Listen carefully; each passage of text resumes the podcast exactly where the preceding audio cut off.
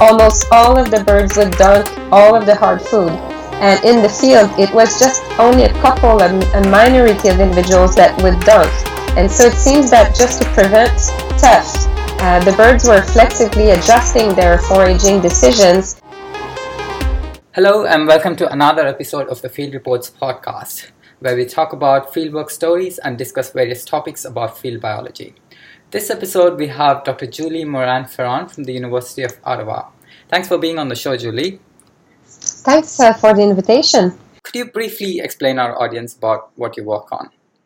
Mm-hmm. So, I'm mainly interested in understanding the evolution of cognitive processes, and these include information use, uh, learning, and memory, for instance. And uh, we know a lot on how animal learns, for instance, and we know a lot on the functioning of nervous system. So on the proximate questions related to cognition, but comparatively to this knowledge, we know very little about how uh, cognitive processes evolved and why certain species, for instance, are good at learning certain things compared with others. So it's really that intersection between ecology, the natural challenges in the life of animals, and uh, the evolution of the, the, the cognitive processes that uh, that fuels uh, most of my work.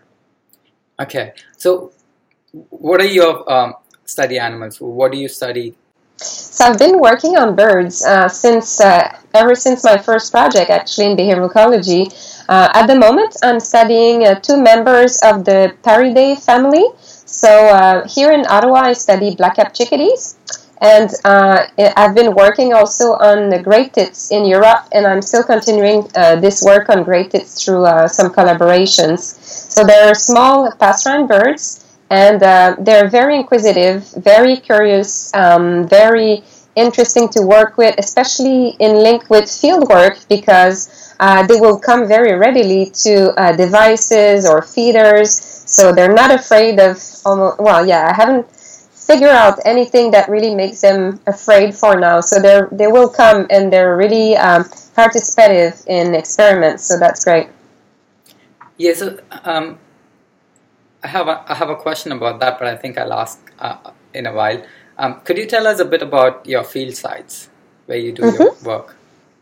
Yeah, so here in Ottawa, uh, in Ontario, we uh, we set up a number of field sites. So when I arrived here, I scouted around and I selected a series of for of, up to now we have used uh, I think I think 15, 20 sites, uh, and it starts from in the middle of Ottawa in uh, actually urban parks, and then it goes out of the city into the suburb and all the way into forested areas away from from Ottawa. So it's it's convenient in the sense that it's just nearby the university. It's a couple of minutes away, up to uh, an hour drive away.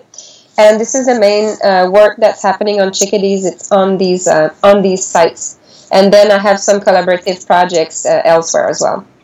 Uh, I've noticed that some birds in, in different. So, for, I live in Sydney, um, so mm-hmm. I, and I'm from India. When I compare the boldness of the birds there and here, I see that birds get very close to people here for some reason.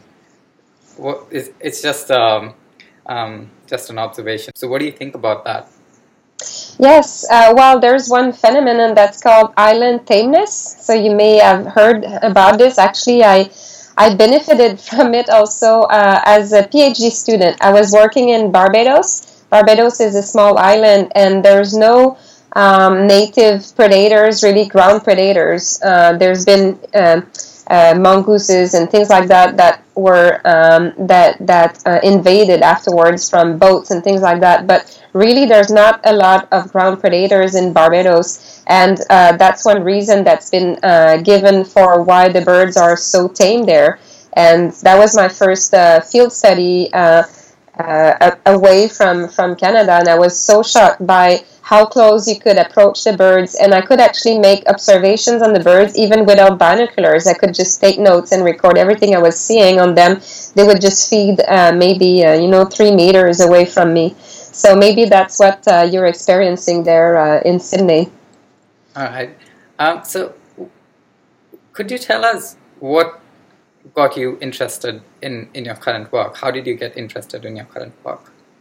Mm-hmm. Um, a lot of things. Uh, there's one aspect of my work that I kind of developed by accident. I would say it's the social part. So I'm, I'm studying uh, partly uh, individual learning and memory and individual decision making, and that's what I've kind of intuitively wanted to develop. Uh, but it seems that every time I do this, uh, the social behavior kind of imposes itself on my work. And if if you allow it, I will tell you a little anecdote to to explain that. So during that uh, doctoral work uh, in Barbados that I was referring to, I wanted to study uh, foraging innovations. So it's been observed that um, the grackles there, which are icterids, uh, they started dipping hard food uh, into water. And that's a behavior that had not been studied before and had not seen had not been seen in that species. And so I, I started uh, studying, you know, uh, the hypothetical function of the behavior. Is it to ease ingestion of large and dry food item? And, and the social behavior totally imposed itself because what I noticed is that there was a lot of food stealing going on. And the birds would t- take time at processing the food, and then suddenly they would be robbed of food, and, and there would be other grackles that would come in and snatch the food and run away with it. And uh, so I decided to take the birds to captivity for a short period over a couple of days. And it was such a contrast between what I would be observing in the field. So when the birds were isolated in captivity, almost all of the birds would dunk all of the hard food. And in the field, it was just only a couple, a, minority of individuals that would dunk. And so it seems that just to prevent theft, uh, the birds were flexibly adjusting their foraging decisions and that's when I started adding uh, a social component to, to my research. Uh, and so I guess a lot of the things that I'm interested in are just um, self imposed by what the data tells me or those interesting things that I discover when I conduct research. I let my interest um, be influenced by what I, what I see when I'm watching the animals. That's very interesting. So, could you tell us oh, how does dunking helps help them from kleptoparasitism? so when they were uh, yeah when they were dunking food they could ingest those food items more quickly and probably also more comfortably. This is something i was not able to measure but yes it did increase their foraging efficiency. However they had to release the food item in the water in the process of dipping it and then that's when the kleptoparasite would come and steal the food away uh, but some birds were actually uh, displaying a, a, an alternative dunking technique where they would hold the food, food in the bill without releasing it, and that was efficient at, at uh, preventing kleptoparasitism, but that was not as fast uh, to eat the food. So there were all of these little decisions to be made by the birds on the spot like this. Okay, do I dunk? Do I dunk with a protective technique or with the other technique? And how do I estimate what, how do I evaluate the risk of kleptoparasitism. I was really surprised about the flexibility that the birds displayed uh, in, in what looked to me like a simple situation from the start. Great. Um, so in the past, you've written about um, a, a you've written a comparative study about um, kleptoparasitism, which is um, food theft in birds, uh, yeah. but, uh, to see whether it is brains or, or brawn uh, from the title. Yeah. Could you tell us about that? Oh, that's a long time. that was a long time ago. Yes. So um, it's it's hard um, to to disentangle all of the different hypotheses as to why there are some families of birds that would express kleptoparasitism or not. So I started reading and collecting all of the literature that's been published on that, and then I listed all the hypotheses that people um, that people uh, put out. And there's basically there's some that are just about the environment. If you're in, in an open environment, you can see opportunities to steal food more easily than in a closed environment. Uh, but once you control for uh, the type of environment and the value of the food item, because of course, uh, let's say fish or or carcasses, like big big uh, items, are more worth being stolen than small ones. So once you control for this, then you can test um, alternative hypothesis, and one was uh, as to whether the kleptoparasite had a large residual brain once controlling for their body size, uh, which would suggest maybe that there's some elements of strategy or learning involved uh, in their behavior. And and and the other aspect was just well, is it just their body size and them being larger than their host, and they can actually scare them away from the food. And uh, one aspect of the study that I thought was interesting is to compare not just uh, do a, a, a, comparative analysis as we do usually and look at the effect of all of these variables on whether the family includes uh, that behavior in its repertoire or not, whether they're theft or, or not theft. But also, I could compare the brain size, the residual brain size, uh, and the body size of uh, the kleptoparasite and its host. And it seems that the kleptoparasite had bigger uh, larger residual brain size than host. If I remember well my own study, that was 10 years ago. yeah, right. Um, okay, so do you have any stories of, of, from your fieldworks that you'd like to share with us?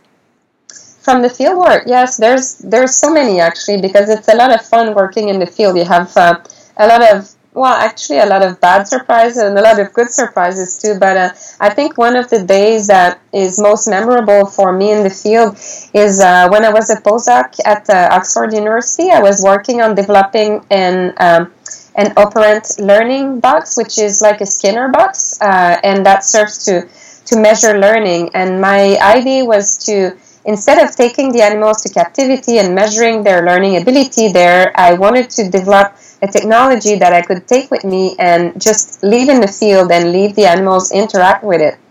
Um, but it was very difficult technically to come to like to put all the parts together for um, the box to work first and even after working for several months on just making the, the box work with all the electronics and all of this and i'm not that much of a technology person although you kind of have to become uh, uh, one when you do the kind of work i do um, after several months spent in the field, you know, trying out different versions and just trying to see if the birds would come in the box or not, uh, I was still not sure if it would eventually work, and I was starting to be a bit depressed and anxious about it.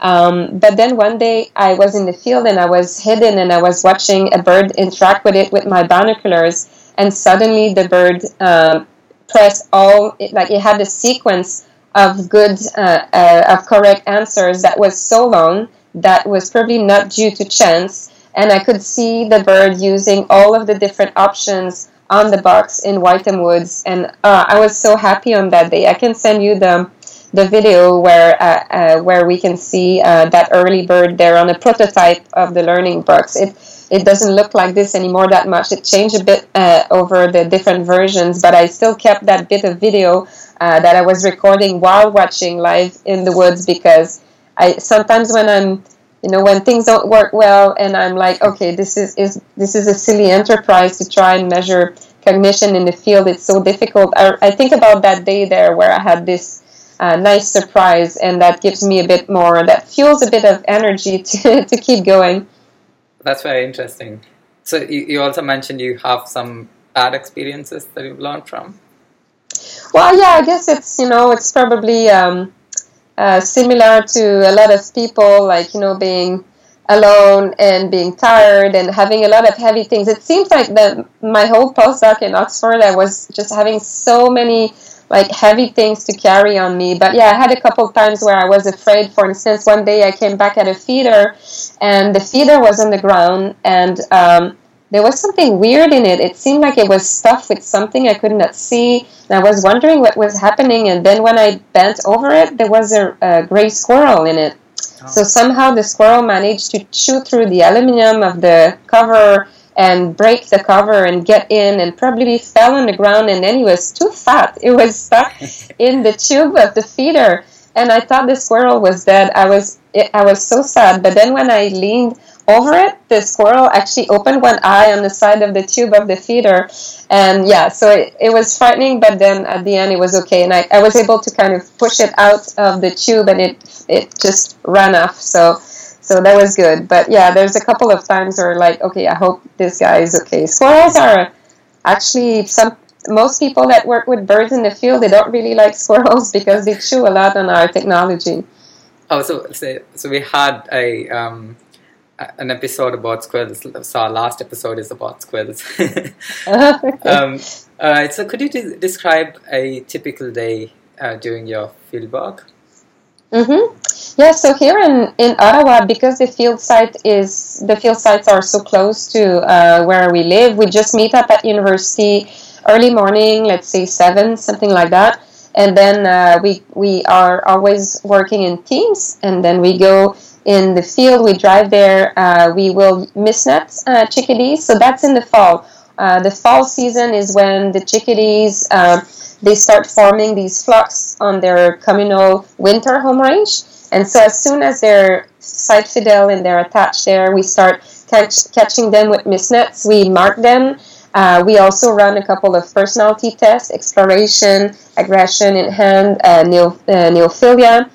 Uh, and and then we do that for a couple of hours. And when this is done, we just go back home and relax. And the nice thing with uh, mist netting is that um, you don't mist net when it's raining, you don't mist net when it's windy, and neither when it's cold. So it's basically all of the days where the weather is nice and you feel like being out. It's it's the days where we go out. Uh, so this is in the fall. And then when once all of the birds are, are marked, then we start the data collection with the automated feeders and, and automated devices. So then a typical day is more of driving around and actually maintaining the feeders, checking what the squirrels have damaged, and replacing it, uh, and and re- changing the batteries, getting the data, that kind of thing. So it's it's a bit less. Uh, we we are less in contact with the birds during this part of, of the season, but still they're really easy to see them because there's no more leaves in the trees. So uh, yeah, we can take some time to actually check check out what they're what they're doing.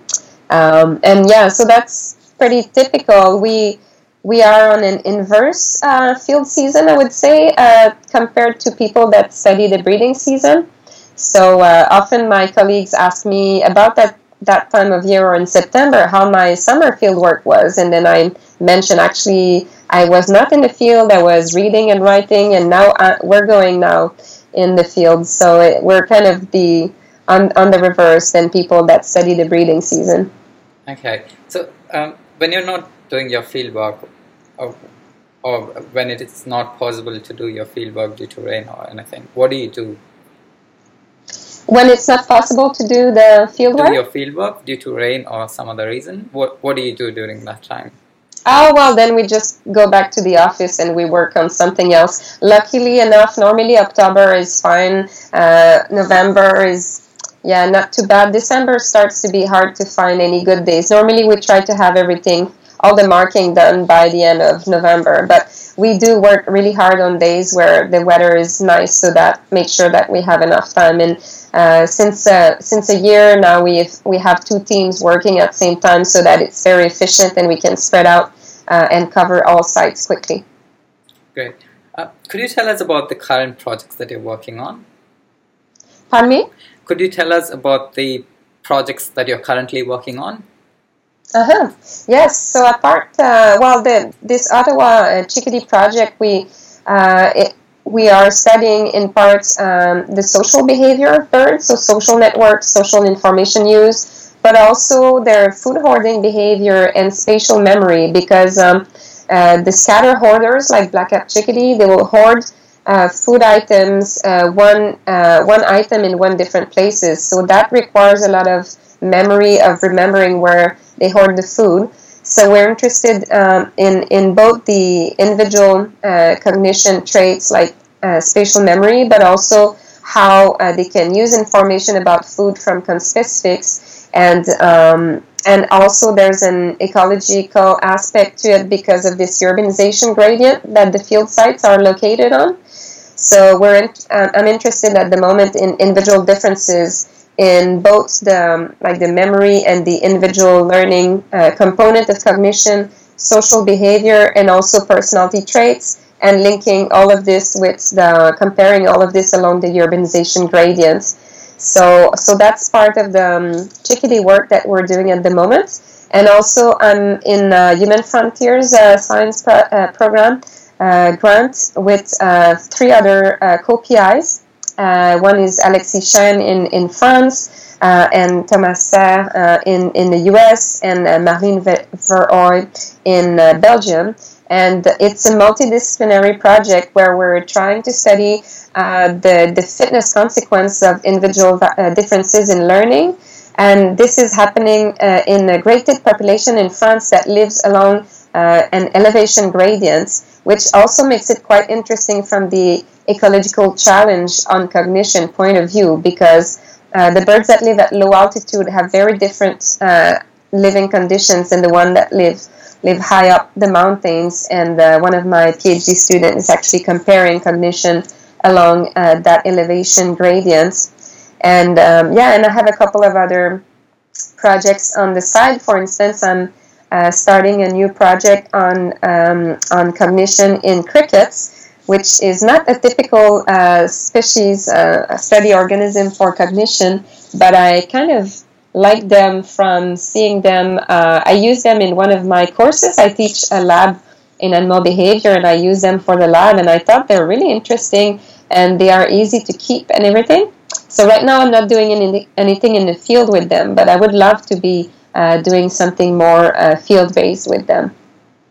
Okay. You also mentioned in your website that you um, use approaches from experimental psychology uh, for your work. Could you give us an example um, uh, to describe how you use yeah. that? Yes, so for instance, uh, the learning box, the operant box that I designed uh, as a postdoc and that we're still using at the moment, uh, for instance, in the in the project in France, uh, that is um, really uh, a device and techniques and that even the way that they measure learning through accuracy and change in choice accuracy over time that is all inspired from experimental psychology. So it's basically a skinner box. Uh, and and so a lot of the techniques and the tools that i'm using are inspired from uh, either comparative psychology or experimental psychology uh, i study also spatial memory in, in black-capped chickadees here. I have a master's student who just finished her, uh, her thesis on that.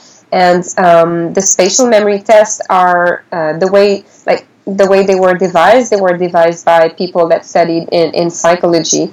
Uh, that are um, in that case we're actually looking at how accurate a black-capped chickadee is at uh, finding back a food item uh, in a, in a room, and you have a lot of trees. That that one we do in captivity. You have a lot of trees and caching sites, and you give them food in one location. Then they go away, and they have to memorize the location. When when they come back, all of the locations are hidden with little cotton balls. And so when they remove the cotton balls, you know that the bird's been looking for the food in these locations. So that so that's also uh, it's not a um, sub it's not such um, like a long-term uh, traditional test from experimental psychology, but the first people who put that out are have been studying uh, psychology. For instance, I think this one was partly um, uh, invented by Dave Sherry uh, in in Ontario, and other people who use that include uh, Nicky Clayton and Vladimir Pravosudov. Yeah. Okay. Um, I have a question about cognition, evolution of cognition in general. Are there any instances where an animal evolves to be less co- cognitively complex. Mm-hmm. Yes, it's true that we tend to think about cognitive evolution as always um, becoming more intelligent or better learners, but actually there's a lot of costs to cognition. So, and the first costs are linked with simply having a big brain, for instance, is very costly, and and using the brain is very costly as well uh, in terms of energy demands. So um, there's been uh, experiments um, that have uh, that have measured uh, learning abilities, for instance, and brain size. And there's some uh, experimental evolution uh, that have where the, the researchers have been able to actually reduce the size of the brain or reduce the learning abilities. One classic example is the Mery and Kawecki 2003, I think, paper on experimental evolution in Drosophila where if you select them for uh, improved learning, uh, then that reduces growth. So there's costs. And then uh, there's an experiment by um, Amy Dunlap and Dave Stephens where they had some control lines and some experimental evolution lines. And depending on the benefits of learning, you can actually decrease their learning ability or increase their learning ability. So it, it's not always, you know, going for the better. It depends on the costs and the benefits of, of learning, and that's uh, one um, that's one aspect that is hard uh, to at the moment we know so little about the link between the, the natural challenges in the environment and the cognitive processes that it's hard to make predictions as to when we should expect uh, selection to be favoring increased cognitive abilities or favoring decreased cognitive abilities because the the information that the animals could get is not so useful. Uh, but yeah, we could. Um, there's some situation where you could imagine that if the animal doesn't have to learn about food anymore, uh, for instance, in domesticated uh, species, often the brain will be reduced and the cognitive abilities as well uh, because they don't have to learn about predators anymore, they don't have to find their own food. So that's an example, but it could happen also in natural situation, not just in the domesticated species.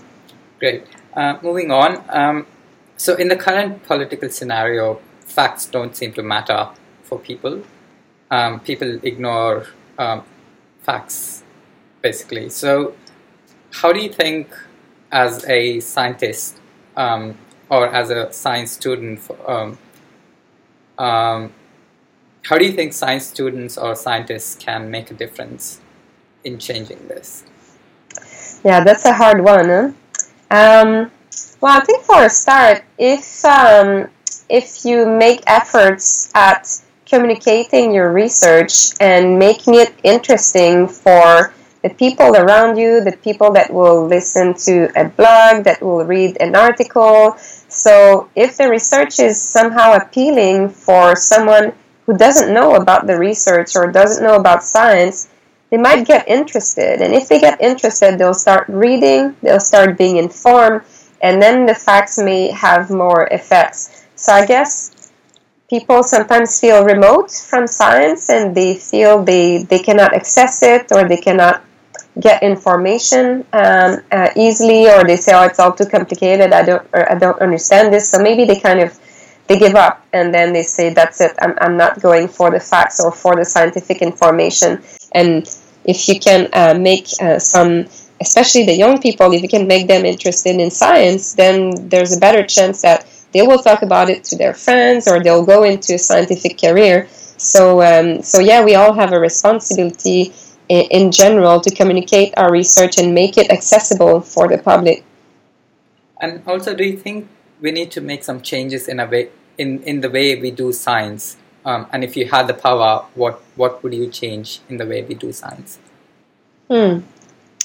Yeah, I'm not really sure that like probably a lot of a lot of things uh, would need to change. Um, but maybe what I would what I started thinking about when when you mentioned this is is how we can actually change things. So there's a lot of things we're like, oh, I don't like, for instance, the way if I don't like the way that publication uh, world works. Well, there's people that start alternatives to it. Now I think there's a lot of people taking actions to change science, and science is what the scientists make of science, and it's it's all based on a community of people. So I think there's a lot of uh, ways in which you can act on science and and and even in your you know at, at a small scale at a small level in your interaction with your colleagues with your student the way you interact with people is actually changing how people perceive the relationships and the interactions in the scientific world